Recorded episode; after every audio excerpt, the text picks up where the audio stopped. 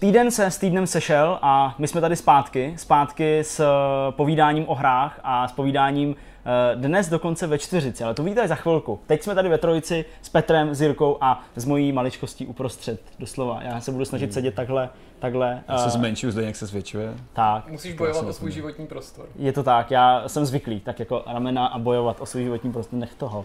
Tentokrát už můžeme prozradit, že tento pořad se Vortex zove. Ano, Eh, Možná jste si všimli v případě prvního dílu, že tam to jméno vůbec nepadlo, což nebylo způsobeno samozřejmě ničím menším než skutečností, že jsme se během jediného měsíce nedokázali eh, dohodnout, rozhodnout a shodnout na tom, jak by se vlastně tato záležitost jmenovat měla a chvílema to vypadalo tak, že nemáme žádný dobrý jméno, pak jsme jich zase měli eh, Docela příliš dost. mnoho.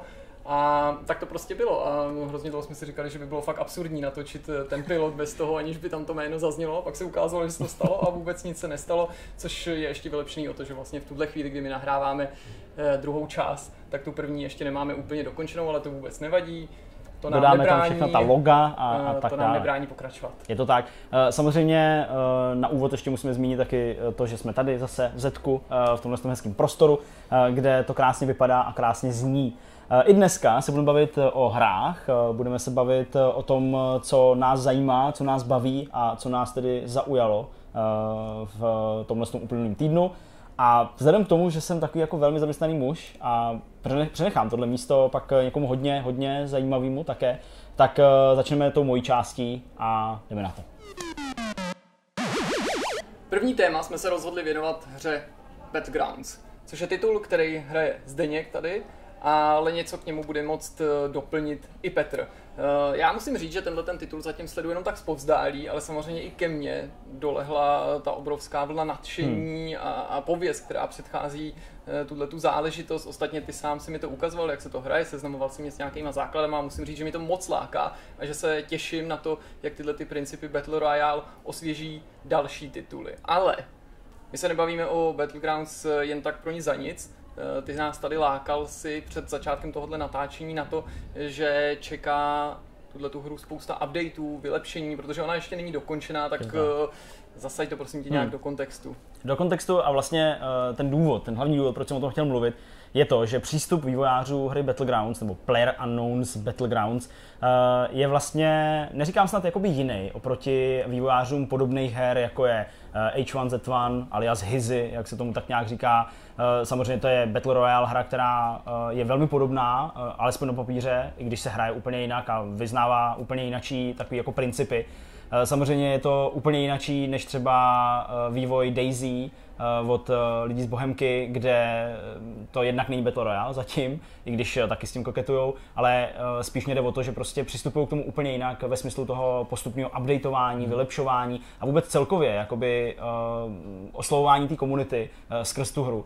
Eh, Ten důvod, proč eh, se o tom chci bavit, je to, že jim se to fakt strašně daří. Opravdu jako to nastartovali perfektně, i když tam byly určitý takový momenty, kdy jim to komunita nechala docela dost jako sežrat, eh, a to zejména, když tam přidali vlastně krabice nebo bedny, ve kterých jsou nějaký skiny, to znamená oblečení, který nějak neovlivňuje tu hru pouze vizuálně, jako je to třeba v Counter Strikeu, tak to jim jako vývojáři, eh, vývojáři hráči a fanoušci říkali jako hele, vy tu hru ještě nemáte hotovou a už tam máte tohle, sami už jste na tom nazbírali spoustu peněz a ještě takhle jako budete rejžovat. To znamená, ty Jo. skiny jsou placený, jsou to nějaký mikrotransakce. Uh, oni tohle to udělali v rámci zatím jenom Gamescomu, co se týče uh, opravdu toho stejného systému, jako je v Counter-Strikeu. To znamená, že jsou bedny, který uh, získáváš v té hře, Mhm. uh, jakoby zdarma.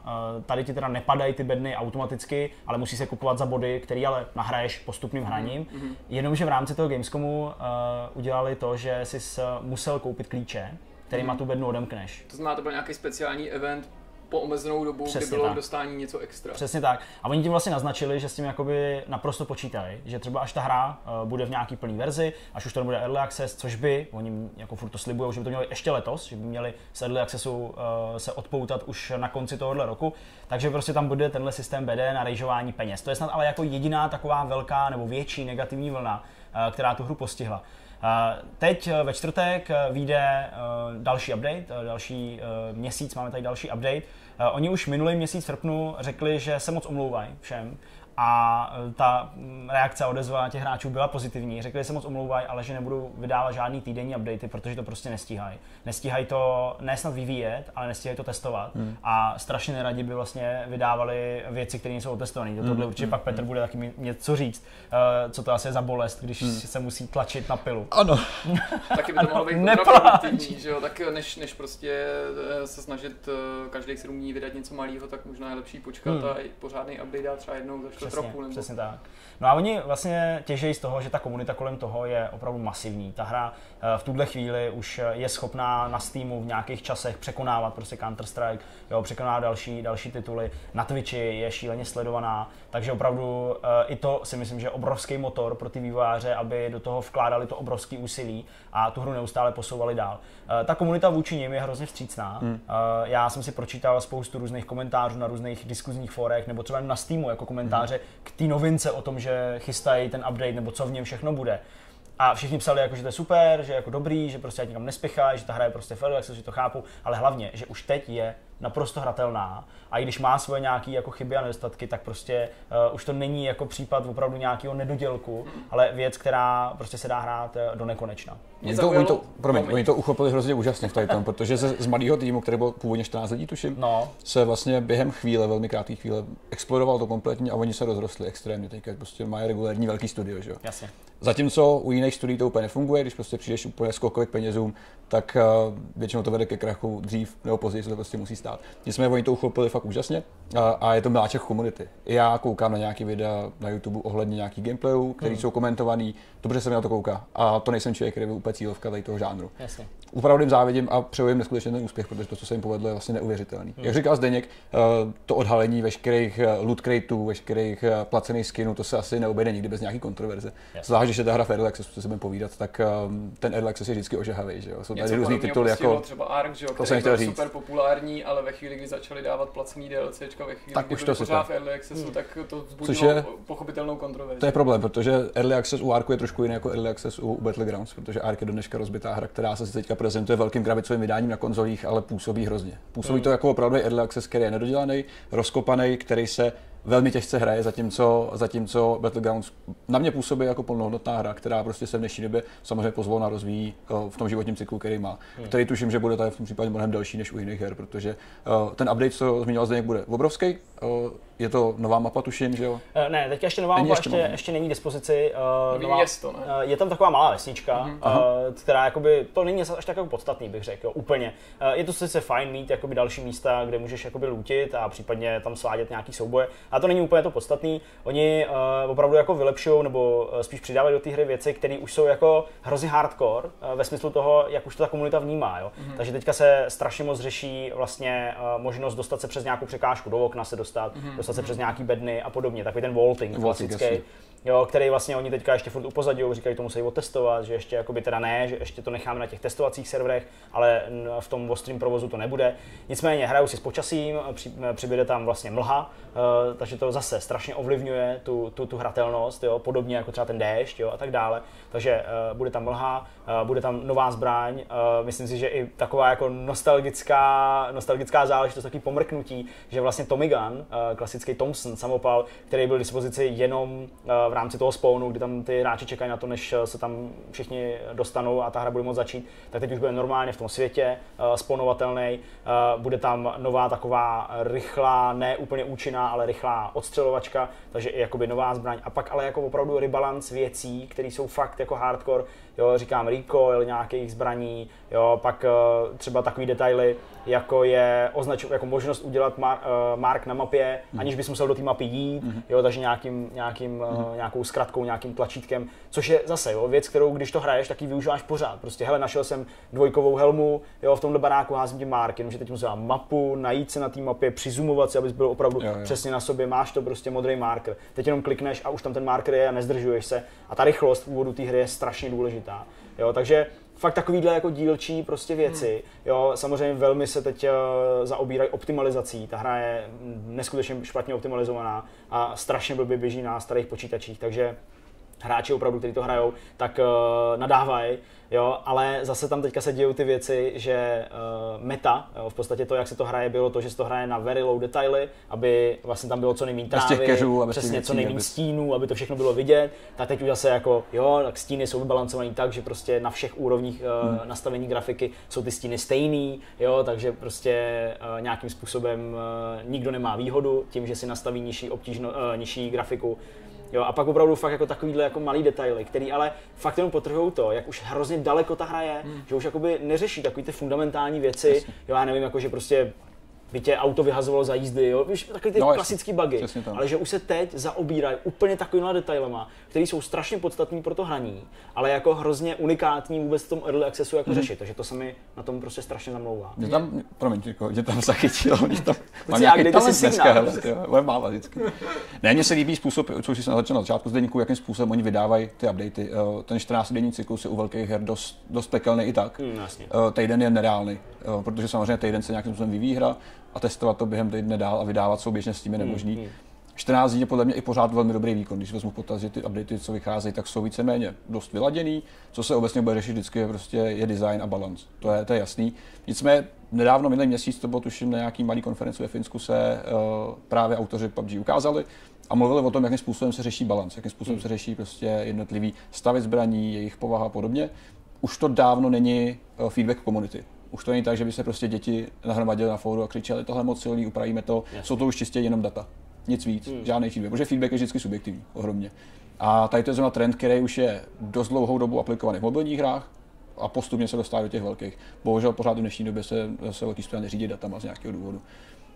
Tady je to víceméně co říká z 99% jenom data, což hmm. je úžasný, že prostě jenom z čísel poznáte. extrahují prostě to, to, jak se ty hráči Ten reálný problém. Hmm. Samozřejmě tam o to, o to těžší je ten reálný problém najít, protože těch vstupů je strašně moc, těch dat, které do toho lezou, hmm.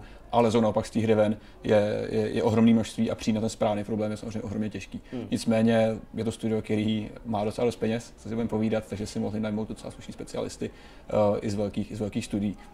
Můžu tady konečně nic Teď už můžeš říkat. Dobře. A mě s tebou eh, zmíněných novinek, který jsem právě viděl i v těch zprávách na hmm. webu, zaujala ta mlha. No. A možná víš proč, protože když jsi mi tu hru ukazoval naposledy, tak si mi vyprávěl o tom, že když prší, tak se spousta lidí hned odpojí, že najednou místo 100 lidí tam zbyde třeba 30. No. A napadlo mě, když jsem četl o tom, že přibude tam nějaká mlha, no to by mohl být podobný případ. Co si o tom myslíš, když tu hru hraješ, tak uh, budou lidi vlastně využívat toho, že tam přibude nějaký nový počasí tohohle toho typu? Uh, přejou si to, nebo hmm. jaký jsou ohlasy na to, že tam vůbec nějaká mlha přibude? Hele, je to otázka, jo. Tam já nejsem vůbec schopný odpovědět na to, jestli tu hru uh, kvůli dešti vypínají stran té hardwareové náročnosti, Aha. která jakoby logicky stoupá, hmm protože ten svět tam zůstává jako vygenerovaný pořád, to nezmizí, že jo, prostě ten tam pořád je, takže i když není tolik vidět, tak prostě všechno tam je. A ještě k tomu navíc je tam ten déšť, takže uh, v tomhle ohledu nevím prostě, jestli to je spíš daný tím, že to nezvládají ty počítače těch hráčů, anebo jestli to opravdu hrát nechtějí. Já myslím, že to bude někde uprostřed, jo, protože je to fakt nepřehledný. A ta mlha uh, bude fungovat možná ještě, ještě jako silněji v tomhle ohledu, protože přece jenom za provazy vody ještě tak nějak jako vidíš, ale tady už to bude opravdu snížená viditelnost, jo, na nějakou vzdálenost a podobně. Takže uh, tohle ukáže až čas. Já nejsem absolutně schopný to prostě vyvěštit, jestli se to uchytí nebo neuchytí a jestli teda ta mlha bude jako hraná nebo ne. Oni samozřejmě říkají, že uh, v momentě, kdy to nasadí na ty testovací servery, tak že to bude velmi častý, že ta mlha tam bude padat často, ale psali tam dost jako důrazně, že je to jako unikátní počasí Eh, a mělo by se z toho stát unikátní počasí. A vlastně možná i skrz to chtějí, aby se to ty hráči zamilovali, že prostě jednou za 15-20 her tam bude ta mlha a v úvozovkách je to přesně najednou jako a teď máš tu úplně jinou hru. Hmm. A vlastně to uh, slovo úplně jiná hra si myslím, že sedí i celkově na tu hru, co se jim podařilo udělat skrz ty módy.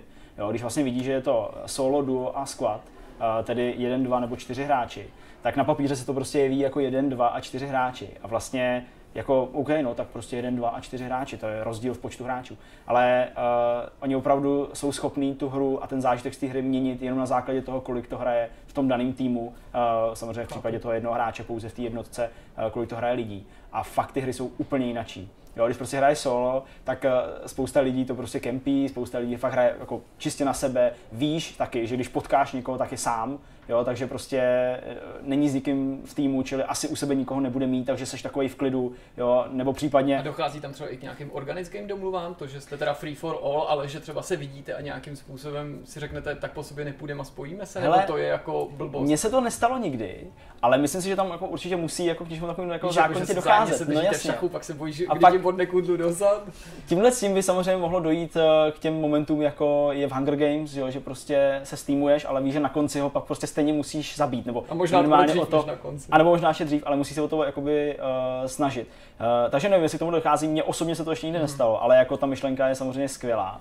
Uh, nicméně prostě v tom solo je to takový opravdu jako jsi ostražitý sám na sebe, v tom du je to taková jako opravdu jako velmi kooperativní záležitost, kdy opravdu jako je to jeden na druhý, druhý na prvního a opravdu jako fakt si musíte pomáhat strašně moc a opravdu si hlásit všechny pozice a tak hmm.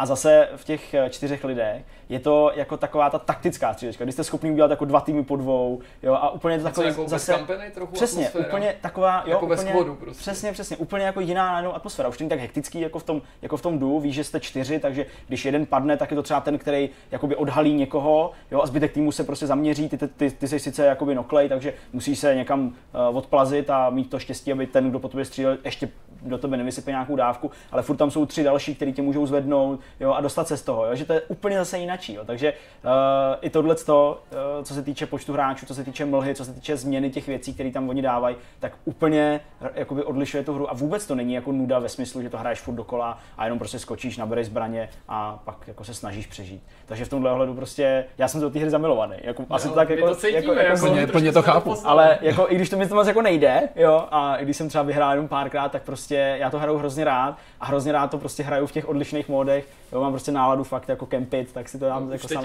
to, že to nehrajeme spolu. No, Co to jsme Možná zavěděli. na konzolích, až to Musíte si koupit počítač. Musíme si koupit počítač nebo tu správnou konzoli. Řekněte mi vy dva ještě, uh, tak jak se o tom zatím mluví, tak Battle Royale vnímám jako nějaký nový žánr nebo hmm, minimálně hmm, subžánr. A už proto, že ty jmenuješ, že konkrétně v téhle hře, ale i v jiných to tak je, jsou ještě nějaký módy, jak jsi říkal, může hrát solo, ve dvou, ve čtyřech a tak dál. Ale co myslíte v budoucnu?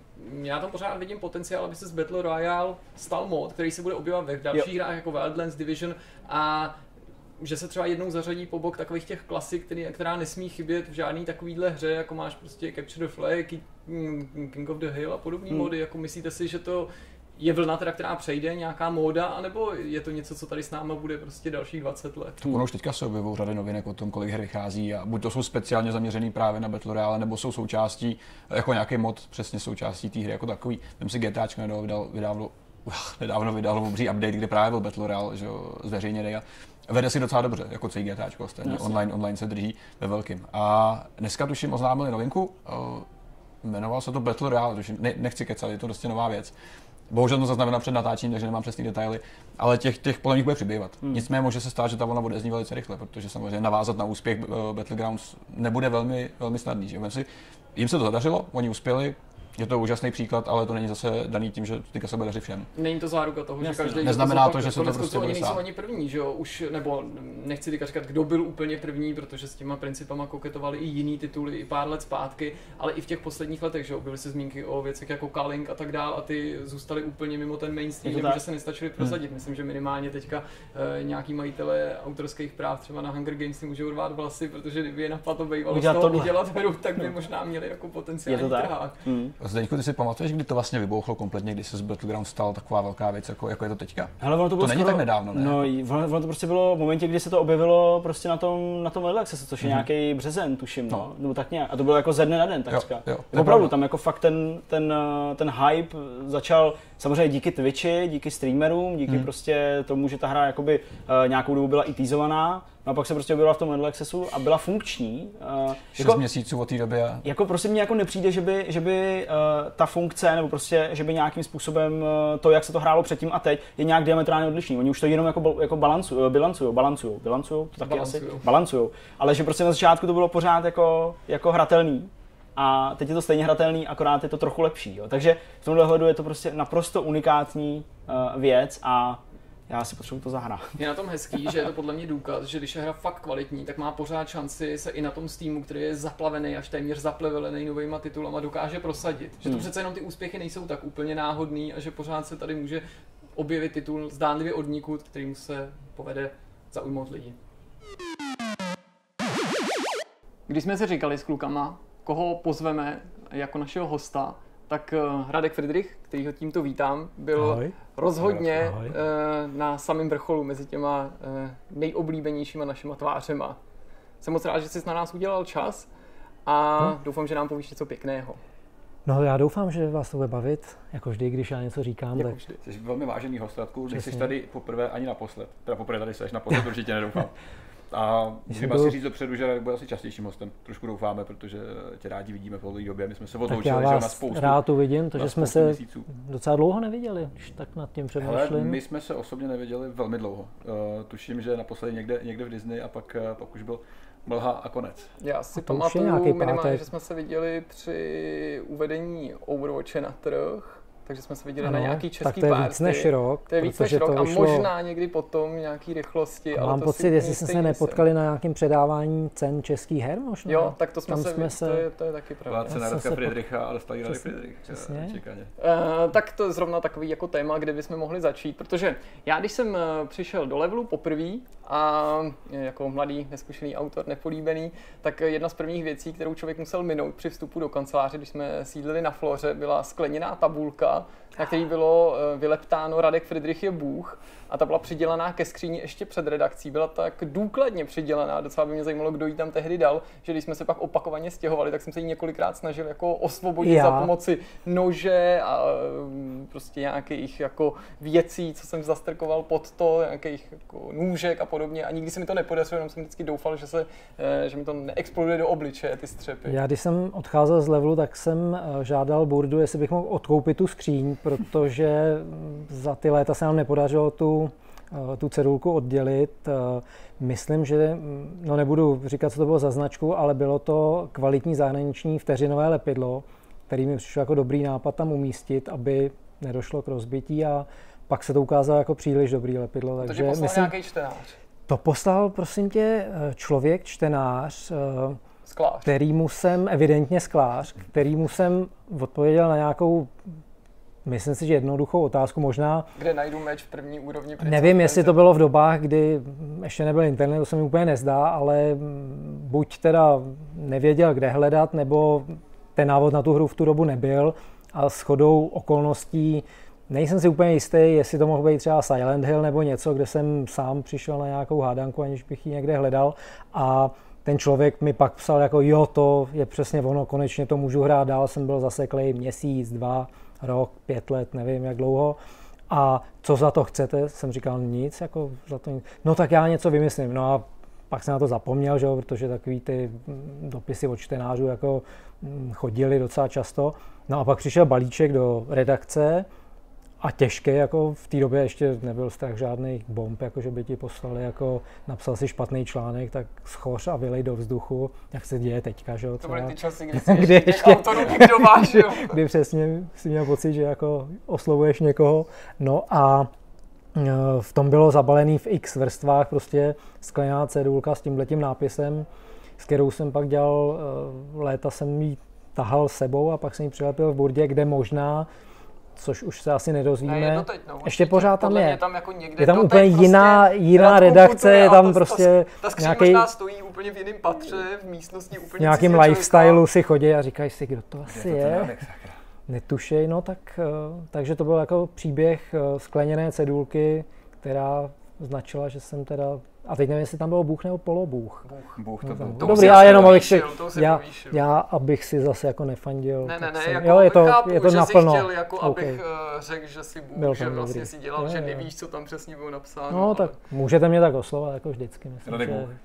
Přesně. Ne, tak to setkání s Radkem bylo velmi jako pozitivní, že jo, takže, protože my jsme, většina z nás externistů a teda diváků zná Radka skrz, skrz level jako takový. Že dlouho předtím, než my jsme poznali osobně, tak my jsme spolu mluvili na dálku, když já jsem ještě psal z Vansdorfu ze severních Čech a pak jsem se, a. pak jsem se nějak přivandroval do Prahy a... To je ten hoch z pohraničí. Přesně tak, přesně tak, no, ten, ten chudý kluk, co si přišel psát o těch hrách do Prahy. Dopisovatel z Německa.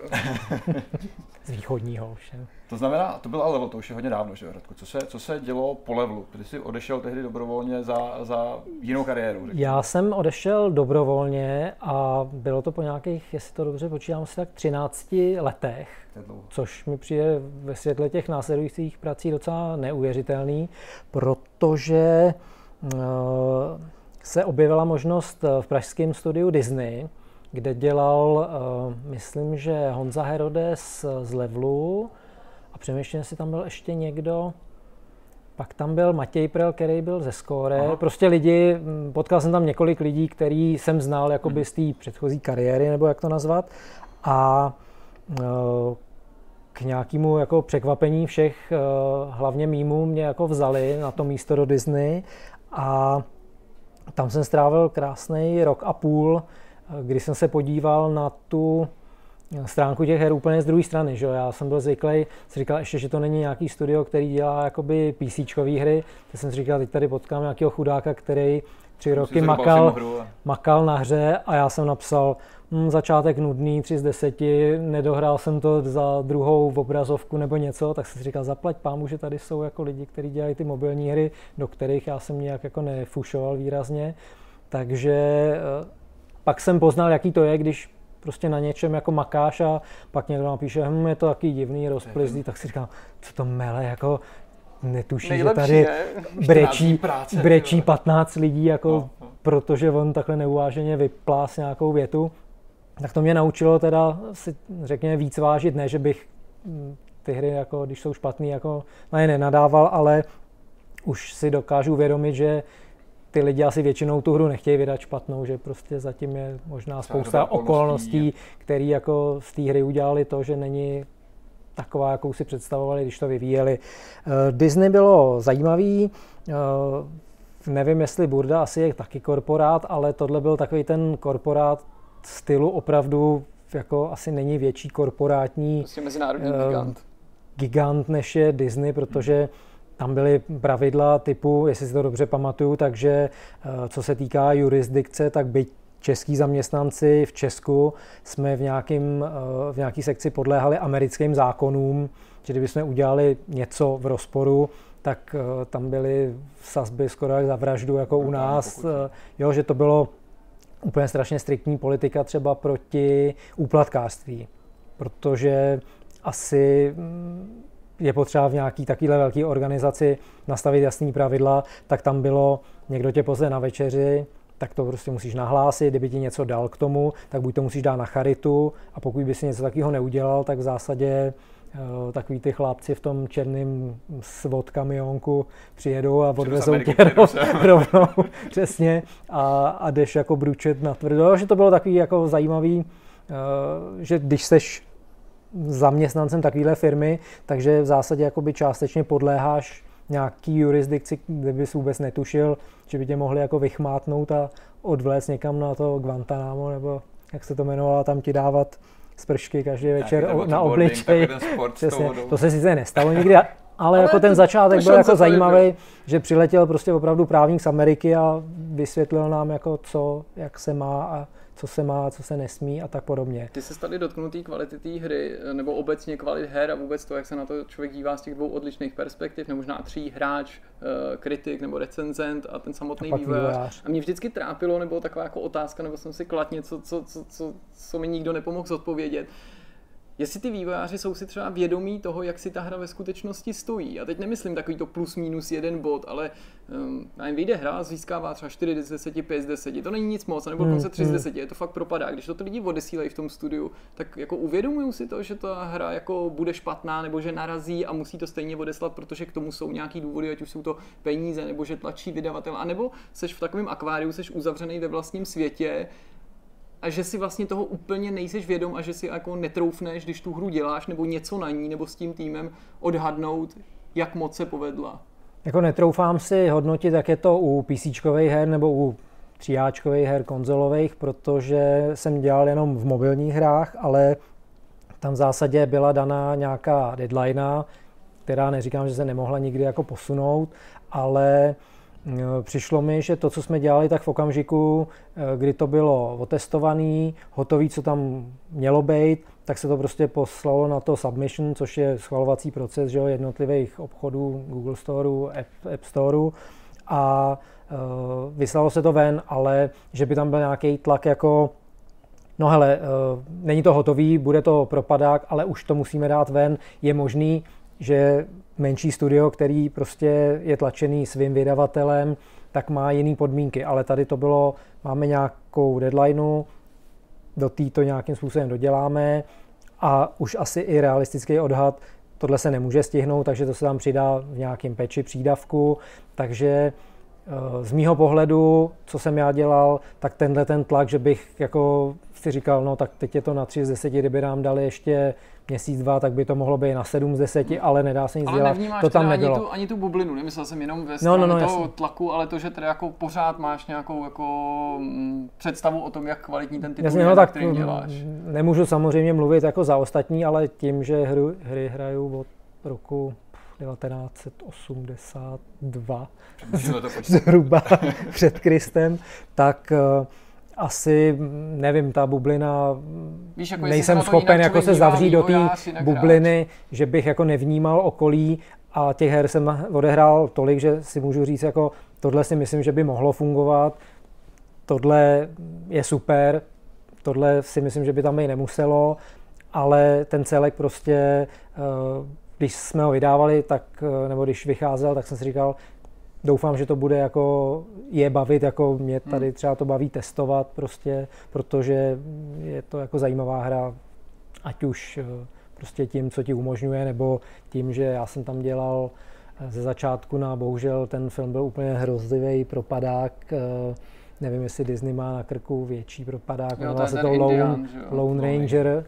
hmm. osamělý jezdec, tak to, to teoreticky jmenoval. Tam hrál. Jo. Johnny Depp tam hrál. To bylo vlastně od bylo to, týmu jako Piráti z Karibiku. Bylo ne? to stylizovaný přesně Piráti z Karibiku ze, z divokého západu a nějak úplně se to nepovedlo, protože mluvím teďka o tom filmu samozřejmě. hra byla perfektní. Ta hra byla fantastická, protože jsem se na ní podílel částečně. Velmi, Žádná bublina jsem vlastně nastoupil, když se když se už jako byla rozjetý vývoj, takže jsem byl jenom takový přicvrndávač u toho, ne, neměl jsem ji úplně jako na triku sám samozřejmě, ten tým byl docela velký. Říkám, byla hrozně zajímavá, ale myslím si, že jí spláchlo to, že ten film, kdyby byl úspěšný, tak se vždycky rozjede ten hype okolo, že jo, prostě všichni ten film viděli, všichni chtějí všechno, kupují si věci, hadry, já nevím, přívěšky, je mobilní hra, koupím si ji, protože ten film byl skvělý. A tady to bylo přesně naopak. Vydali jsme tu hru, ten film vyšel a Nechytil ticho, se, takže ticho po pěšině a v okamžiku, což si myslím, že je známá věc, že jakmile máš nějaký neúspěšný projekt, tak od něj všichni dávají ruku pryč, aby se na to zapomnělo a snaží se rychle jako začít něco nového, protože jsi úspěšný tak jako tvůj poslední projekt. Takže my, když jsme eh, zjišťovali, že bychom tam teď chtěli něco přidat, jak jsme říkali, tohle se do vydání nestihne, tak uděláme rozšíření té mapy, přibydou tam nějaké lokace, tak prakticky všichni jako ruce pryč od toho, no teďka to jako není v plánu, nebo to se teďka jako neřeší. Jo, prostě Oni to asi si dokážou spočítat, nemá to potenciál, je škoda mrhat na to silama, je lepší na to prostě zapomenout hmm. a zkusit něco jiného, než prostě utopili jsme do toho peníze, necpěme do toho další, protože už se to nikdy jako nevrátí. A říkám, souvisí to neúspěšný ten základ, kolem kterého se to má všechno otáčet, tak chcípne všechno okolo. Neviděl jsem žádný merchandising Clone Rangerovi upřímně. Nikde jako, jo, a ty čísla, myslím, jako nebudeme asi říkat, ale ty byly, jako co se týká toho filmu, to bylo jako podle mě úplně obrovský jako finanční propadák a ani v těch kinech jako to velký jako úspěch, eh, Přišel, že by to bylo jako super film, ale nikdo na to nechodí, tak to prostě nebylo. No. Nicméně po Rangerovi přišlo něco lepšího? Pak fungoval po, jako producent na full time Po Rangerovi jsem byl na Nemovi a to byl jako malinký tým vlastně. No a to je, myslím, že to funguje snad do dneška. Funguje do dneška, jsem tam dokonce hrál a, a ku podivu to běží. Je to hra, která vlastně, dá se říct, Takový... Držela to studio nad vodou, že jo, způsobem. No, protože už byla jako zavedená, už trvala, já nevím, běžela rok, což je na zásadě malou uh, free-to-play hru, kde, uh, kde tě živí ty in-game purchasey, uh, tak je jako obrovský úspěch, že vydrží takhle dlouho. Je fakt, že řekněme věc od Pixaru asi má lepší výchozí pozici, než když si uděláš tu samou hru s no rybičkama, to jako nikdo asi nepopírá, ale Eh, jsem přesvědčený, že se nám podařilo v tom malém týmu eh, tu hru jako nastartovat jakoby, nebo nakopnout nějakému ještě druhému životu, že jsme do toho přidávali věci, měnili jsme ji, vyvíjela se, že to nebylo takový ten dojezd jenom, už to běží dlouho, ty lidi do toho chodí z povinnosti, prostě si tam odklikáš pár pár věcí denně, těch akcí, že jo, a zase za týden, až ti to vykvete, ty kitky, co tam máš, tak to pozbíráš, nainvestuješ to do nových ryb a zase jako jedeš dál, že tam furt, eh, že tam byly víkendové eventy a takový, furt je to malá hra, samozřejmě nesrovnatelná s nějakýma obříma jako projektama, ale myslím si, že v rámci svýho oboru jako byla velmi dobrá a že ten malý český tým jako eh, všech, všechen kredit jemu, byť nějaký malý kredit Pixaru, že vymysleli teda, toho nemá jako takovýho a ty rybičky okolo, takže eh, to musím říct, že to bylo jako, řekněme, bych nazval šťastné období jako mm. života, že mě bavilo do práce, lidi tam byli jako super, nebylo to daleko z domova, takže jsem chodil i pěšky z práce domů, jo, takže eh, Disney bohužel zavřeli z popudu zvenku, to nebylo nějaké rozhodnutí jako místní, to přišlo eh, z Ameriky, zavíráme pár studií a Pražský je jedno z nich, takže děkujeme a rozchod. Takže to bylo, kdyby ho nezavřeli, troufám si tvrdit, že bych tam rád vydržel jako díl než tu dobu, co jsem tam byl, což byly necelý dva roky, řekněme. Tohle nebyla tvoje poslední štace, já mám pocit, že si chvíli dělal nějaký 3D tiskárny a takovýhle věci. To bylo spojený s bývalým šéfredaktorem, když to tak přemýšlím, jestli nechodím po těch lokacích, kde jsou bývalí šéfredaktoři levelu, protože tady byl Honza Herodes, Ondra Průša dělal, nebo ještě furt dělá ty úspěšné tiskárny, že jo, který asi uh, mi přijde, že jsou všude teďka, že jsou asi fakt nejlepší, protože... Minimálně jsou všude vidět což si myslím, že jako asi dělají dobře tím pádem. Ale ještě předtím vlastně po Disney jsem uh, rok dělal uh, to samý producenta, takový malý, uh, malý studijko, který se jmenovalo Silicon Jelly a dělali jsme věci s krtečkem, takový zase malý jako mobilní hry. A taky to nebylo špatný, no. taky to byla zkušenost zase jiná, když přijdeš z firmy, která má rozpočet, který prakticky asi umožňuje cokoliv do firmy, která, řekněme, jede na nějakým malým písečku, ale ty principy jsou jako stejný. No. Takže jiný podmínky, ale stejná práce. Takže to bylo jako zajímavé pro mě, eh, že jsem se setkal třeba s tou majitelkou práv na krtečka, eh, vnučkou po Eh, tom originálním tvůrci Krtečka. I když to je taková kontroverzní postava, protože oni dost jako, ona má nějaký i spory s tou svojí tetou, že jo, o to, kdo vlastně by správně ty práva držet měla, jak tam se s těma právami měl nakládat. Tam si myslím, že se to pak do Číny vy, třeba. vyvinulo, ano, myslím, že čínský krtek, nevím, kde je to teďka v té fázi, ale eh, mám pocit, že byl nějaký pilotní pilot, pilotní eh, no, projekt no Krtek nějaký, a Panda. No a určitě se tak rozjela, mám pocit, že chvíli pár Bylo to ve 3D bylo, no. a že to nevypadalo, že to trochu jako no, ztratilo. To hodně divný, jako ztratilo myslím, to krtčí, krtčí kouzlo toho placatého 2D krtečka, aspoň v mých očích teda. No takže tam jsem dělal rok, pak byly ty tiskárny, no a pak jsem se vrátil jakoby do, řekněme, biznisu velkých her. Mm. No a e, pracuju pro Activision Blizzard jako produkt manažer, takže eh, poměrně jako zajímavý tituly, bych řekl, minimálně z mýho pohledu, protože to asi nebudu zapírat, že zhruba 6 let intenzivního hraní jsem strávil ve Warcraftu, Diablo samozřejmě taky od jedničky, dokonce mám doma někde ještě černou placku s Diablem na PlayStation 1, kde se dá hrát ve dvou lidech, kdyby to někdo nevěděl. Velice jako stále jako naplňující multiplayer. Uh, Activision, řekněme, uh, nechci říct, že není tolik můj kůň, kdybych to měl dát na váhy, tak ten Blizzard přece jenom je trochu jako blíž tomu srdci, protože uh, Overwatch se myslím poved jako po létech kdy točili StarCraft, Warcraft, uh, Diablo, tak uh, přišel Overwatch, který mu, co si pamatuju na začátku, ještě možná na té launch party jsme se o tom bavili, že je to placený a těchto her je na trhu docela dost, ne vůbec špatných a jsou zadarmo. Já jsem že sám dlouho neviděl, že, co o to vůbec čekat, respektive jsem si myslel, že to vůbec nebude hra, že, která by mě měla zajímat. Že to mm, jakoby nemusí dopadnout úspěchem, no a jestli se nepletu, tak uh, 30 milionů hráčů plus minus v no, tuhle dobu, nebo... Máte jich hodně. A to je kvůli protože v Čechách většina. Přesně, většina z 30 milionů lidí, co žijou na území České republiky, ne Overwatch kvůli mě. No, takže uh, Blizzard je mi blížší, ale, uh, ale Activision nemá taky vůbec špatný tituly. Uh, trochu mě mrzelo, uh, loni, když vyšel ten Infinite Warfare, 13. pokračování, myslím, Call of Duty, že to narazilo na takovou jako vlnu hejtu, protože eh, to bylo ve své době snad druhý nejnenáviděnější video, nebo největší první. počet dislikeů. První. Překonalo i toho Justina?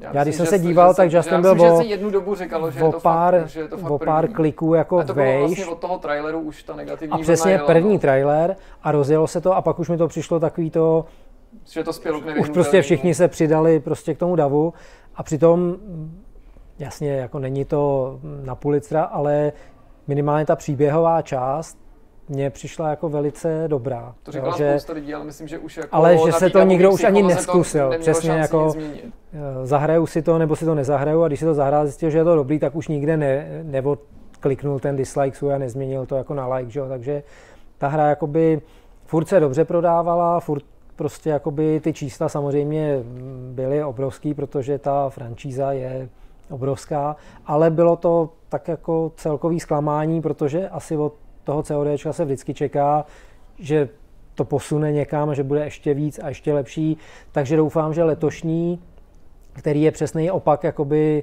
uh, reakcí lidí než ten loňský, uh, ta světová válka druhá, zatím vypadá, že prostě zahrála na tu strunu, že oni jak to vyvíjejí, že jo, vždycky v těch průběhu kolika tří let zhruba, nebo jak je ten cyklus toho vývoje, tak vždycky odhaduju, jaká bude nálada, až ta hra vlastně vyjde, že jo, že to není jako, že si řeknou, jo, teďka frčí VV2, ono za dva roky prostě najednou budou chtít jako lítat ve vesmíru. Jo. Ale tahle ta poptávka po návratu do druhé války přesně, jako dlouhodobá, jako, už to dlouho, takže tam nebylo jako zase tak těžký. Je to jako tak, že to už dlouho nebylo, že jo. Až mi to přišlo, že je to remaster nějakých těch prvních dílů skoro, než, eh, než jenom jakoby návrat do stejného období, ale proč ne, jako ale to na škodu. Jako... Po, těch, po těch letech vlastně chceš ukázat eh, ty, ty největší jako po... bitvy, ty, ty nejpamětihodnější momenty jako a vlastně ty, co si pamatujou, což jsem já, tak už možná někteří umřeli a mnozí z nich to nehráli ty, co hrajou teď, takže pro ně to není žádný remaster, žádná vzpomínka, pro ně je to super střílejda z druhé světové války, která tady nebyla, to, že Battlefield, který mimochodem velmi dobrý, eh, je z první světový, že jo, takže ta druhá světová vlastně proč ji nepoužít. Nic takového v tuhle chvíli jako tady mm, v takovéhle kvalitě se nevyskytuje, nebo mluvím, bude to v listopadu, že jo, nemůžu říct jako dopředu, ale veškeré očekávání proběhla beta, že jo, jako zvedlo to prostě zase zájem, takže já pevně doufám, že letos to bude stát za to. Byť je to číslo 14, což si někdo říká, že jako možná jako dřenění trochu té série, ale jak říkal, no, jako proč to vypínat, dokud to funguje, no. Pohled biznismena, teda.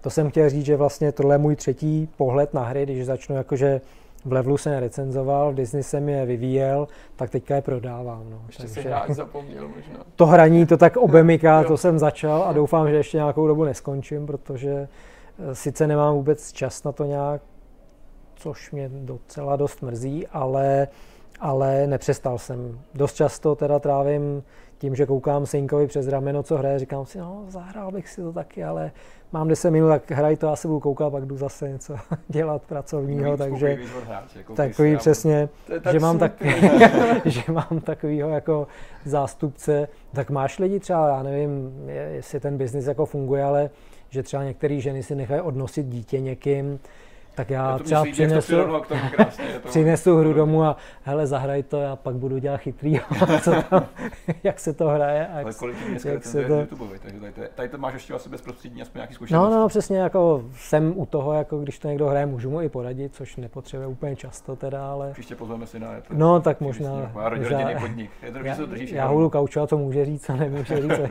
nepustil něco, co nechci. No, ale říkám upřímně, toho času mám jako hrozně málo, takže kdybyste se mě zeptali, co jsem dohrál v poslední době, poslední tak době? a to je dobře, že se ptáš, protože to si ještě pamatuju, protože to není tak dlouho.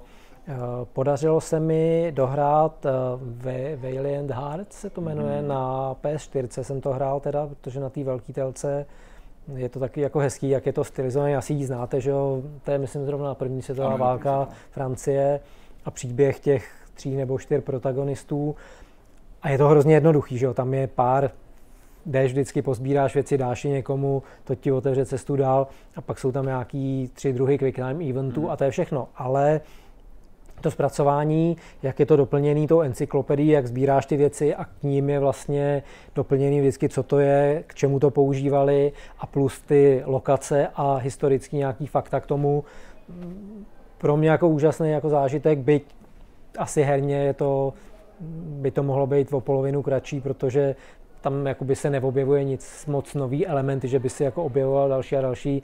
Průběh té celé hry je, řekněme, monotónní, by se dalo říct jako herně, ale zážitek pro mě jako musím říct, že všechna čest, že jsem byl mile překvapený.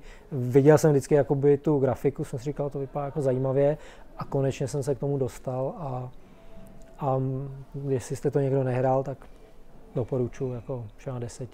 A jinak mám všechny ostatní hry má rozehraný a, a nemůžu se nějak dobrat ke konci. Vítej v klubu, hele. My taky 10 minut rozehráváme sem, hry 10 a- minut tam. No, přesně. A mně se to jakoby nechce, protože to znám, že ty to jako rozehraješ, zabředneš do toho, odehraješ x hodin a pak jako musíš přestat, protože ten čas není a já se pak k tomu třeba měsíc nedostanu. A furt si říkám, jako já si počkám, až budu mít toho času, že to skoro dohraju nebo to dohraju a do té doby to jakoby hrát nechci, protože po tom měsíci se hrozně těžko, jako nevím, co už jsem udělal, jako eh, Zapomeneš to všechno. Jo, takový, a ten návrat do toho, do té atmosféry je jakoby těžší, čím větší ta prodleva je, takže eh, budu muset nějak to vymyslet jinak, abych měl víc času na hraní, no, Co což doufám. Co? Eh, No, teďka jsem, teďka jsem uh, koukal, že synek, synek ho začal hrát, Asi. zrovna asi minulý týden, takže mm, asi se tam budu muset taky vrátit, byť jenom tak jako na skok, jako na, na zkoušku. Podpořit. Přesně, protože nějaký věci jsou tam a jsou v těch dvou jako je lepší, když jako tam něco plníš, tak to ubíhá jako rychleji a líp a tak podobně. Takže je možný, že pokud mi nezrušili ten účet, to, že přímě nezapnul jsem to no půl roku určitě, no, Mhm. jako si myslím, možná rok už skoro. A jako chybí mi to trochu, no, jako ten svět je furt jako zajímavý a běží hlavně na mém počítači. Já už teďka mm, většinu věcí se snažím hrát na PlayStationu, protože uh, moje neupdatované PC, myslím, nejsilnější komponent je grafická karta GeForce 470 GTX a teď, když jsem koukal na ty čísla, číslují ty řady, tak už jsou se blížejí trojnásobku, že už myslím, že je taky 1100 nebo Už něco. A, a, ale mě furt, já, když si dám jakoby do srovnání, co bych si koupil teda za, za výkonnější, tak mi to vyhazuje, že v té cenové relaci tahle je furt jako dost dobrá. Jenom teda žere asi 600 W, jak je to ten starý model, tak ten výkon potřebuje jako, že to má asi 6 těch napájení a jak furt žiju v té šatně svojí, což je moje pracovna, nebo šatna předělaná na pracovnu, kde nejsou okna a ten prostor je asi 3 metry krychlový, tak tam, když se pustí ten počítač a rozsvítějí se ty dva monitory,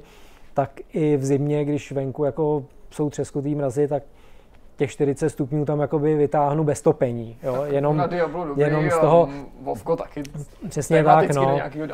A mm, je to teda asi největší část bere ta grafárna, takže těch 600 W to prostě někam musí vytopit že jo, do, do okolí. Takže, takže tam, eh, tam jako pak z té šatny vytápím zbytek bytu, že máme topení v bytě vypnutý a já pak jenom vždycky nějakou velkou podložkou pod myš to vyženu do prostoru a v bytě, v bytě je dobře. No. Ale říkám, no, jako největší nepřítel můj je čas teďka, protože nějak jako to nestíhám prostě si najít čas na to, abych Chápu. dělal to, co bych rád, jako dohrál všechny hry, co mám na listu a na Steamu a na Playstationu a tak podobně, no, takže Já si o to víc Radku vážím toho, že jsi v tom svém nabitém mohl programu na nás dneska odehrát. čas udělal, zatímco přesně mohl se zvěnovat svým radiátoru ve svý, ve svý kopce, ve svý Přesně. komůrce. Doufám, že zase přijdeš, že i někdy v budoucnu si na nás uděláš čas. Já rád, já se pokusím něco dohrát, nebo přijít na, na něco, co jsem vám ještě neřekl. Já nám. Duty, až vyjde a To vlastně, tě velice rádi na to vlastně bych mohl, protože to bude už za měsíc a půl, velmi 3. listopadu, jestli to můžu takhle vy, vypláznout. A ještě hlavně koncem října vyjde ta PC Destiny, která si myslím, že bych ti mohl přinést třeba tričko. No tak si Radku sundej mikinu a řekni mi, je to poprvé, co si na castingu do té kamery nekoukej. Nečum do té kamery. Takže já jmenuji se Radek. Je mi 18+. Plus. Chci být učitelka. Řekni mi, jak si na tom s experimentováním. Mám, mám vytetovaného motýla na bedrech, doufám, že to je to nevadí. to je vstupenka do našeho klubu. Takže tak, tak já vám děkuji za pozvání každopádně. Já jsem vás rád po dlouhé době viděl a přijdu rád. Tak Zde, zde jsem na toto místo krásné. budeme tě ho držet a hlídat a místo. eh, Děkuji vám. ověříme si, že si na něj nikdo mezi tím nesednul. Super, měli byste. A my se přesuneme na další téma.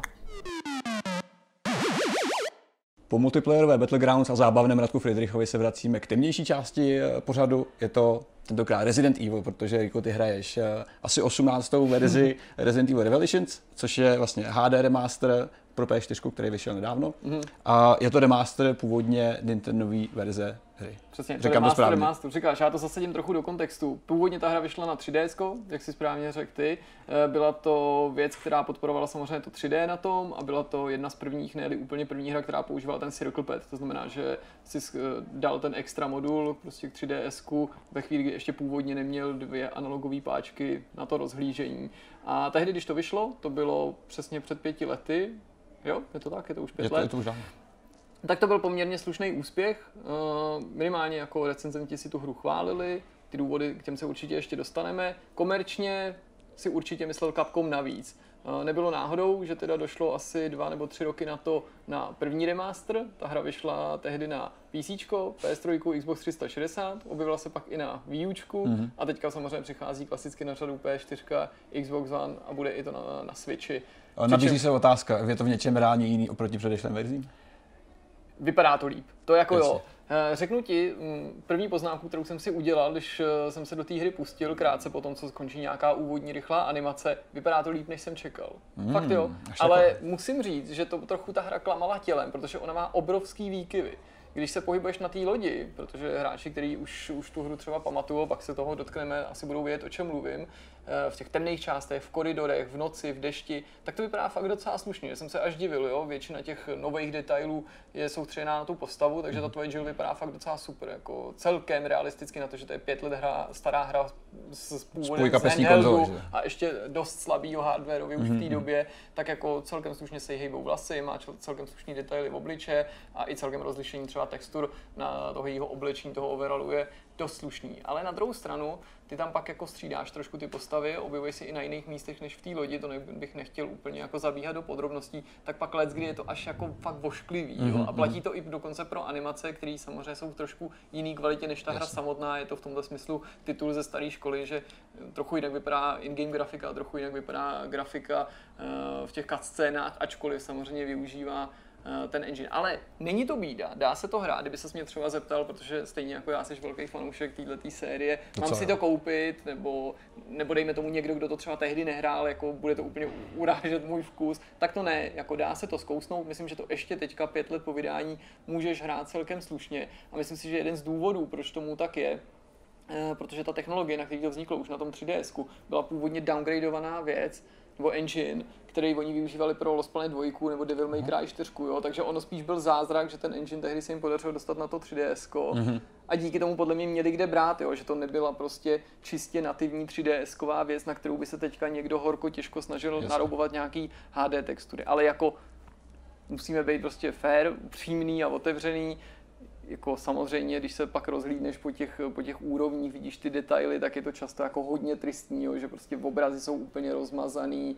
Eh, jo, jak když se dostaneš do nějakých jako oblastí, ve kterých má být něco vidět, něco hezčího, nějaký jako pěkný kajuty nebo něco jako e, napentlenýho, tak si najednou začínáš těch chyb všímat mnohem víc, než když jsi v něčem takovým jako anonymním, prolezlým prostředí. Jasně. Co se budeme ještě bavit, uh, jedna věc je Resident Evil prostě známe od jak živa po té atmosféře. Uh, ta série prošla ohromnou transformací od prvních dílů až zpátky k Revelations, který zase zaobaluje nějakou, nějakou uh, relativně čerstvou minulost, což je právě Resident Evil 7, takový řekněme obrození mm. survival hororu. Co se týká atmosféry, lore, zasazení a příběhu obecně, jak si působí vlastně Revelations ve srovnání s předešlými hrama? No, já mám opravdu z toho pořád ten pocit, že pokud si někdo chce zahrát ten poslední fakt autentický Resident Evil, a teď je otázka, kdo považuje za co autentický. Někdo by ti řekl, že už to skončilo třeba trojkou nebo Code Veronika, někdo ještě říká čtyřka, pětka, nebo čtyřka jenom, čtyři, pět, šest, někdo už odděluje tu sedmičku, ale pokud se ti líbil čtvrtý díl, a od té doby už ti přišlo, že to je buď moc akční, nebo málo puzzlů, nebo že to nový first person tě už vůbec nezajímá, tak Revelations jednička je jako hodně blízká tomu, co bys pravděpodobně hledal. Mnohem blížší než Revelations 2, od mm-hmm. který právě si řada hráčů slibovala ve světle pětky a šestky těch regulérních číslovaných řad. A oni to tak i výváři říkali, jo, tady máte vy hardcore fanoušci to, co chcete. I když to byl druhý díl Revelations, on vůbec není jako ten první, jo, mnohem více to okoupu, je to mnohem akčnější, mnohem zběsilejší, jsou tam společné styčné prvky, ale eh, ne, fakt jako ta jednička má prostě mnohem pomalejší tempo, tvoje postava se mnohem pomalejc pohybuje, mnohem pomalejc běhá, než je dneska zvykem, nebo než bylo v těch pozdějších dílech zvykem. Eh, mnohem víc jde o ten survival, ty elementy jsou tam zesílený, o hledání eh, nábojů, lékárniček, vůbec o to, aby si se třeba pokud možno i vyhnul té konfrontaci. Takže v tomhle smyslu to hodně připomíná čtvrtý díl. Ostatně příběh je situovaný mezi čtyřku a pětku, i když hra Jasně. samotná vyšla později. My jsme se o tom bavili několikrát. Pro mě i pro tebe je Resident Evil 4 jeden z těch styčných bodů série. Já osobně miluji čtyřku, tenhle jsme popizní velice dobře. Uh, co se, co se, jak to vůbec funguje ve hře samotný? Ty hraješ za jednu osobu, nebo se přepínáš mezi více, více postavami? Případně je tam nějaký koop? Dobře se ptáš, koop v té kampani není, což je velká škoda, to právě napravil až ten druhý díl, protože ty si neustále říkáš, jak by té hře slušel, protože uh, drtivou většinu času máš u sebe nějakýho parťáka, který ho ale ovládá AIčko, a ještě k tomu se nedá říct úplně jako chytře, jo, jako Eh, spíš si uvědomuješ ty nedostatky toho systému, ale přímo by se nabízelo, aby si to mohl hrát s někým. Eh, on je tam bokem, ten, ten raid mod, což je prostě nějaký, nějaká forma jako mercenaries nebo skirmishe, kdy si můžeš zahrát s někým, ale myslím si, že to je daný dědictvím toho 3DS, že prostě tím se vývojáři nezabývali. Ostatně, kdyby si zapřednul dneska do nějaký Wikipedie a do toho, jak se ta hra vyvíjela, tak by si zjistil, že oni původně měli mnohem větší ambice, ale limitovali jednak peníze, tlačili je čas, spoustu věcí museli vyřezávat. Ale jako správně se ptáš, Hlavní postavou je Jill Valentineová, ale poměrně často hraješ eh, za Chrisa Redfielda mm-hmm. a objevují se v té hře i další postavy. Ale ta linka za tu Jill je nejsilnější. Za Jill právě třeba i v té kampani upgradeuješ zbraně, používáš takový ty klasický bedny na zprávu inventáře, zatímco i když poměrně často uh, si, si, si prohodíš tu roli a zahraješ si za někoho jiného, třeba i v jiném časovém rámci, na jiném místě, tak uh, v případě těchto těch postav ty ten inventář neladíš. Je tak nějak zřejmý, že zatímco k té Jill se pravidelně vracíš, to ostatní je v jistém smyslu nějaký osvěžení. To je docela zajímavé, protože ten inventář to je jedna z věcí, která se vrací, řekněme, z minulosti. Eh, co se týká nějakého survival prvku, survival, řekněme, pocitu ohrožení, eh, jak je ten výrazný právě v Revelations? Já se nechci úplně vracet k porovnávání se starýma hrama, protože to není fér, co si budeme povídat, porovnávat Revelations s prvníma třema hmm. hrama je prostě nefér v dnešní době. Jak to ale funguje v rámci, v rámci právě nové hry? Řekl bych, že to fakt má nejblíž tý tebou zmiňovaný čtyřce a už jsme to tady skloňovali, že opravdu podobně se to nejen ovládá, podobně se to hraje a řekl bych, že podobně i dávkovaná ta akce, co se týká toho, kolik nepřátel potkáš, mm-hmm. jak často narazíš na souboje s bossama a jak eh, často jsou tam nějaký hádanky, anebo vůbec jak ty puzzle vypadají takovým tím způsobem, že samozřejmě není to úplně něco, co by ti jako vydrtilo šedou kůru mozkovou, ale pořád je tam na ně nějaký důraz. To, v čem je to odlišný od čtyřky nebo obecně i od pětky, od šestky, je, že ono to má epizodickou povahu. Ačkoliv ta hra vyšla samozřejmě naraz na to 3DS, tak výváři se pokusili eh, to její tempo uspůsobit tomu, že to budeš hrát na cestách, že to budeš mít hodně takový jako rozkouskovaný, takže ona je dělená do takových jako krátkých epizod a ty epizody jsou ještě rozdělené na kapitoly, přičemž eh, po každý se přehraje video, co se stalo v té předchozí části, ale musím říct, že to vůbec nevadí ani v případě, že to hraješ na jeden zátah na té velké konzoli, na to si mm. nemůžu stěžovat úplně. Mě to překvapilo, protože já jsem původně bral Revelations jako další levoboček, jako nějaký spin-off, který úplně nezapadá, nezapadá do té série. Ať už třeba příběhově sedí, řekněme, na, co se týká návaznosti těch jednotlivých příběhů, ať už těch postav nebo celkového lore Resident Evil série, která je na této nesmírně bohatá. To si budeme povídat, když si dneska prostě prostudujete Vikinu Residenta, tak je to čtení na několik nocí. Což ale zdá se není úplně pravda. Podle všeho zapadá velice dobře. Hmm. Uh, jak si zmínil tady celá řada jiných vedlejších titulů, který v podstatě rozbili nějaký kánon, rozbili, rozbili celkově pocit toho, co Resident Evil dneska znamená. Uh, co to znamená pro tebe, uh, Jirko? Co znamená pro tebe Resident Evil pojem od jeho samotného začátku uh, přes ty jednotlivé etapy, řekněme první tři díly, které definovaly pojem survival horror? Což se asi můžeme shodnout, protože survival horror to skutečně byl. Ať už survival horror význam je vlastně skloňovají v dnešní době několika způsobů, co reálně znamená pro koho. Nicméně to jsou ty první definice byly celkem jasný.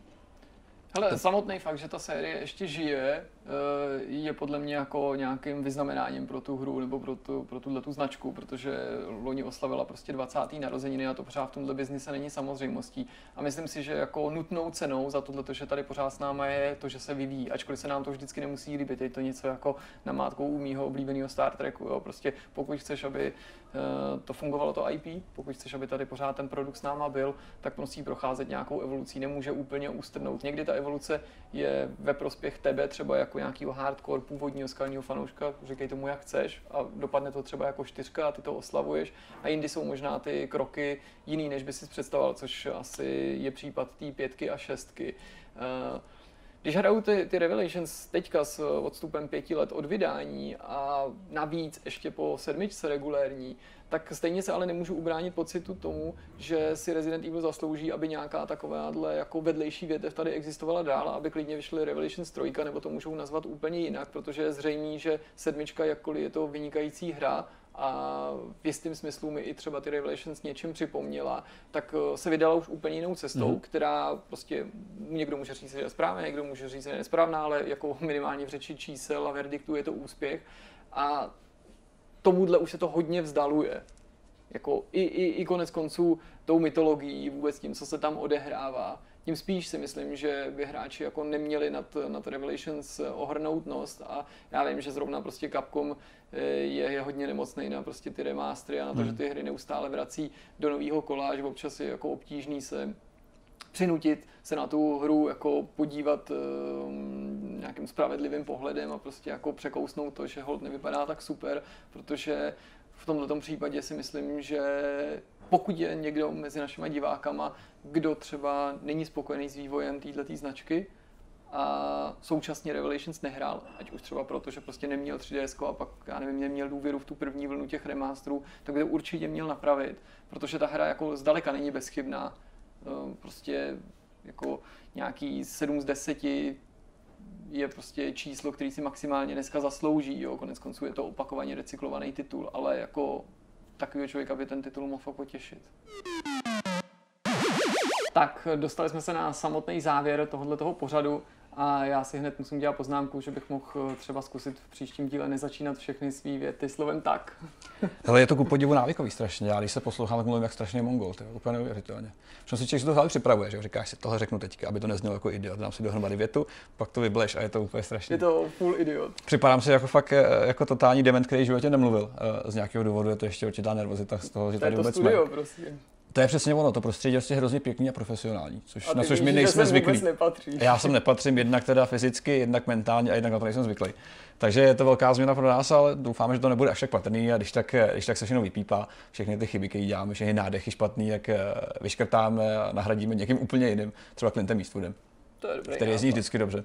Nicméně, než se rozejdeme, asi začal se si shrnout nějak uh, tenhle týden, protože v době na to koukáte, tak uh, my jsme zrovna v půlce týdne reálně tuhle, tuhle dobu, dneska úterý, že? Uh, Jirko, co jsi viděl zajímavého za poslední dobu? Až už se bavíme o seriálech, o knížkách, o komiksech, teďka máš ten, ten prostor lidem říct, co tě ovlivnilo za posledních pár dní, kdy jsme se viděli naposled. Ha, hele, uh, rozkoukal jsem dva seriály. Eh, jeden se jmenuje Vesmírná loď Ascension, v originále je to myslím jenom Ascension, což je minisérie, šestidílná. Už, už jsem to měl, už jsem byl skoro na konci, ale pak jsem z toho z nějakého důvodu vypad, což je docela pěkná taková jako retro sci-fi záležitost, hodně zajímavá premisa, kdy ty sleduješ osudy lidí, kteří jsou na stoletý mm, cestě vesmírem vstříc nový planetě, kterou budou kolonizovat a zastihneš je zrovna v momentě, kdy oslavují, myslím, 51. rok té plavby, eh, přičemž vychází to teda z nějakého předpokladu, že oni odstartovali do toho, do toho vesmíru někdy v 60. letech, takže ta loď je takovým zajímavou směsicí prostě futuristických prvků, ale současně se eh, ta společnost a i ta technologie, kterou používají, eh, odkazuje k těm 60. letům, je tam spousta takových jako zajímavých retro věcí. A Samozřejmě eh, naprostá klasika, zase jako, mm, abych jako pečoval o svý duševní zdraví, tak jsem se teďka navyknul snídat eh, z Beverly Hills, ale tím nebudu uh, lidi zatěžovat. Ale rozečet jsem, dvě, rozečet jsem dvě knížky. K jedný jsem se vrátil po několika letech, což je román v polívce miso Eh, od eh, japonského spisovatele, který se jmenuje Ryu Murakami. Tady u nás v Česku je známý spíš Haruki Murakami, který, Jan Novák. který napsal uh, Norský dřevo, Kavka na pobřeží a spoustu, spoustu dalších knih, které vyšly v češtině. Je to vůbec nejpřekládanější japonský současný autor uh, v češtině a opakovaně se o něm spekulovalo, jako že získá Nobelovu cenu za literaturu nebo že mezi těma kandidátama. Ale já dávám přednost tomuhle tomu Ryuovi, který mi přijde výrazně sympatičtější, protože Haruki je Japonec, ale píše vlastně takový jako světový román, jo, takový jako západní styl, že se to vlastně, ani se to vždycky nemusí v Japonsku odehrávat, ale třeba se to i v Japonsku odehrává, je to napsaný prostě tak, jako kdyby to psal třeba Američan, dejme tomu, jo, že to, to, to není z mé strany jako nějaký negativní hodnocení, mm-hmm. ale on sám takhle o tom mluví a myslím, že funguje i jako překladatel právě z angličtiny a tak a tím je to určitě daný. Zatímco ten Ryu, ten píše takový jako drsný uh, příběhy plný prostě uh, násilí, uh, sexu a z našeho života. Přesně. Až něco, na ten sex, zločin a násilí něco jako o nás. A tato ta knížka, ta u nás vyšla, myslím, asi před deseti lety v češtině, to v polívce miso a s velkou chutí si to teda připomínám. Je to příběh eh, japonského kluka, který, myslím, ještě studuje, nebo je rozhodně ve věku studenta, dejme tomu 20 letýho, který se živí jako průvodce nočním Tokiem, který vodí turisty právě do různých takových těch vykřičených čtvrtí a narazí na turistu nebo prostě chlapíka, který mu řekne, že tam je na obchodní cestě, který si myslím jmenuje Frank a ten je takový jako podezřelej a zaplatí si ho na tři noce toho, tohohle toho průvodce, aby ho právě vodil na různý peep show a prostě do, do lingerie klubu a těchto těch míst, eh, kam my dva se nikdy nepodíváme, protože jsme samozřejmě slušní. No a krom toho, teda paralelně s tím, abych jako vyvažoval tady tu depresi této knihy, jsem ještě eh, rozečet eh, nový Star Trekový román, který vyšel asi Čekal jsem, že něco s tím Star Trekem přijde, hele. Asi před 14 dny v češtině. Je to zase post-TNG záležitost, to znamená knížka, která navazuje na ten film eh, Star Trek Nemesis, který je jako nej, nejvzdálenější budoucnosti z hlediska toho, co se odehrálo ve filmech a v televizi. A pevně doufám, že se mi bude teda líbit víc než ten předchozí, o kterém jsem taky už někde mluvil a psal o něm, což byl Star Trek Odpor. Docela je zajímavý, že ty knížky po každý píše teďka někdo jiný, ale oni na sebe navazují, že jsou to nějaký ucelený příběhy, ale jako nějak na pozadí furt jako reflektuje ten jedna druhou. A mám s nimi se všema jeden takový jako problém, že i když je ten příběh třeba docela slušný, tak mi to hrozně kazí skutečnost, že málo kdy se během toho, během toho vyprávění něco fakt stane, co by ten vesmír toho Star Treku ovlivnil. Že mám pocit, jako, že jsme v nějakém výchozím bodě během toho se dějou děsně dramatické události, ale když ten román končí, tak ten vesmír musí zůstat téměř nezměněný, aby jako byla otevřená cesta k tomu, že, že, že ty filmaři prostě budou mít volnou ruku v tom, co dělají. A můj druhý problém teda spočívá v tom, že si z nějakého důvodu ty autoři myslí, že eh, dobrou, dobrou státekovou povídku nebo dobrý státekový příběh dělá to, že ty postavy neustále reflektují události z těch, z těch seriálů a na každé stránce máš třeba 4-5 připomínek nějaký epizody, prostě úplně nahodile a, a je to takový jeden velký fanservice, ale je to hrozně, hrozně otravný. Co no, ty třeba, Hele, já se udělám taky velký přiznání takhle veřejně, já jsem v životě nepřečet knížku. Ani jednu, ani půlku, nic, v životě no, jsem nepřečet, nepřečet ani jednu knížku, za což se samozřejmě velmi stydím, ale eh, je to takový nepříjemný doznání, je to jako když někdo řekne, že není něčí matka nebo otec, tak já jsem bohužel musím přiznat takhle. Já jsem nic nečet, já jsem teďka se spadnul bohužel po dlouhé době do Netflixu, já mám takový Netflix ve vlnách, dá se říct, já chvilku koukám, koukám, pak přeruším to předplatný, dám si chvilku pauzu, pak přijde zase nějaká nová vlna seriálu, který já, který já rozkoukám. Teďka není to úplně novinka, jsou to, jsou to Marvel Defenders, což je vlastně kompilace že těch, eh, těch čtyř marveláckých hrdinů, kteří se ukázali v jedné společném, společném seriálu. Je tam Daredevil, je tam Jessica Jones, Luke Cage, Iron Fist. Sladí čtveřice, pokud jste koukali na Netflixové seriály, právě ty Netflixové variace, uh, superhrdinský, tak řekněme Daredevil vynikající. parádní seriál, který mě právě vyhovoval tím, že se držel při zemi, protože já jsem vysloveně přihraný těma velkýma, epickýma, superhrdinskýma filmama. Uh, Daredevil si vedl dobře, Jessica Jones taky fajn, uh, ale hlavně díky Davidu Tenantovi, který, který je prostě úžasný záporák, který, když ho vidíte hrát, tak je to opravdu svině, tak si říkáte, fakt mu to věřím, fakt je to zlej člověk. Takže Defenders celkem fajn, a na druhou stranu nějakým způsobem to vyvažuje právě tady ta dvojice hrdinů, která převažuje nad těmi ostatníma dvěma, který jsou takový, řekněme, trošku, trošku upozaděnější, protože ty jejich samotný seriály nebyly, nebyly nic moc. Po té zkušenosti se hodně těším na Punishera, protože Punisher se objevil právě v druhém Daredevilovi, v druhé sérii Daredevila a po dlouhé době to byl opravdu, opravdu příjemný, příjemný zvrat v, tom, v té sérii, protože právě Punisher převzal úplně eh, všechnu pozornost na sebe s tím, že Daredevil byl takový jako najednou ten boční hrdina, zatímco všechno, všechny kamery si směřovaly na Punishera, který uh, by se měl brzo objevit právě na Netflixu. Uh, jsem na to velice zvědavý. Nicméně jsem trošku opatrný, protože všichni víme, jak to dopadá, vlastně, když začne někdo sypat takové množství sérií. Hmm. Netflix teďka produkuje strašně moc věcí. Obecně musím říct, že co jsem viděl, tak se mi z té seriály tvorby líbilo. Jsou tam samozřejmě určitý výjimky, které mi nesedí žádrem, které mi nesedí zpracováním, ale obecně je to za ty peníze úžasná porce muziky, musím říct, v tomhle, tom, v tomhle tom ohledu. Pokud někdo váháte, tak eh, nebojte se, každý si vybere svoje, protože samozřejmě, když nechceš koukat na nové věci eh, z té původní tvorby, tak je tam celá řada věcí, které jste prostě viděli v minulosti, na které koukáte rádi opakovaně. Eh, v tomhle Netflix prostě dobrý. I dneska je ta knihovna pro nás jako Čechy opravdu rozlehlá. Samozřejmě dá se porovnat s americkou, to, to asi dlouho nepůjde, jestli vůbec někdy, ale ten, ten arzenál filmů a seriálu natolik rozlehlý, že budete mít co dělat, abyste to zkoukli. Nedávno jsem se právě zpětně dostal po, po velmi dlouhé době k Full Metal Jacket a podobně, že takové věci, které byly kultovní pro spoustu lidí v době, kdy vycházely, ale já jsem to všechno promeškal, protože nejsem úplně filmový typ a mě nebaví koukat na filmy samotného. Já to beru svým způsobem jako ztrátu času z nějakého důvodu. Já se koukám přesně, vezmu svůj Netflix a se koukat nebo, nebo, nebo přijď za mnou a dívej se na mě, jak já si dívám na film. A pak se koukat tvoje žena, která bude kojit dítě, a se koukat, jak ty koukáš a ona nás to bude sledovat. A vznikne tak perpetuum mobile. Mimochodem, eh, v tuhle chvíli, kdy my teďka natáčíme, tak běží keynote Apple, na který se kromě iPhoneu a všech těchto těch věcí, které celý svět očekává, objeví nová Apple TV, ale o té mluvit nechci. Ale teďka se objevily takové ohlasy, že Apple právě připravuje svůj vlastní program, podobně jako ho dělá Amazon, Netflix a další tyhle, ty, tyhle ty on-demand služby. Musím říct, že jsem jako zatraceně zvědavý, jestli se podaří jako Apple na tenhle ten rozjetý vlak jako naskočit a jestli taky přijde s nějakou minisérií, filmem nebo seriálem, který eh, bude prostě takhle zvučného jména a bude mít takovýhle ohlas, aby se o něj třeba zajímali i běžní televize. No jak znám Apple, tak to bude o Steve Jobsovi nečekaně, jako všechno. Jako, celá, jako celý narcistický Apple. Ne, ne, ne, to fakt jo, si myslím, že jestli to něco nebude, Steve, tak to říkej něco. Steve Jobsovi. Už Steve No Jobs. Nicméně to je asi z mého týdne všechno. Eh, blíží se vydání Project Cars 2, což je zase moje parketa, o které se budeme bavit eh, asi ne příští týden, ale až ten další, protože vychází 22. Mezi tím je tady celá řada témat, který si určitě probereme příště. Asi je na čase se nějak rozloučit, protože uklizičky už nám buší na okno a už naznačil, že jsme možná měli jít do hajzlu odsaď, protože už tady jsme dlouho. A, takže my se s vámi určitě uvidíme zase příští týden. Uh, děkujeme vám, že jste tady s náma byli. Uh, děkujeme i za Radka, který už bohužel musel zmizet samozřejmě, ale přijde další host. Máme nasmluvaných hnedka několik zajímavých bytostí a řekněme bývalých spolukolegů. Na, nasmluvaných už jsou podepsaný. Přesně tak, už nemůžou co, už jsou ve smlouvě. A uvidíme se příště. Mějte se hezky. Ahoj. Ciao.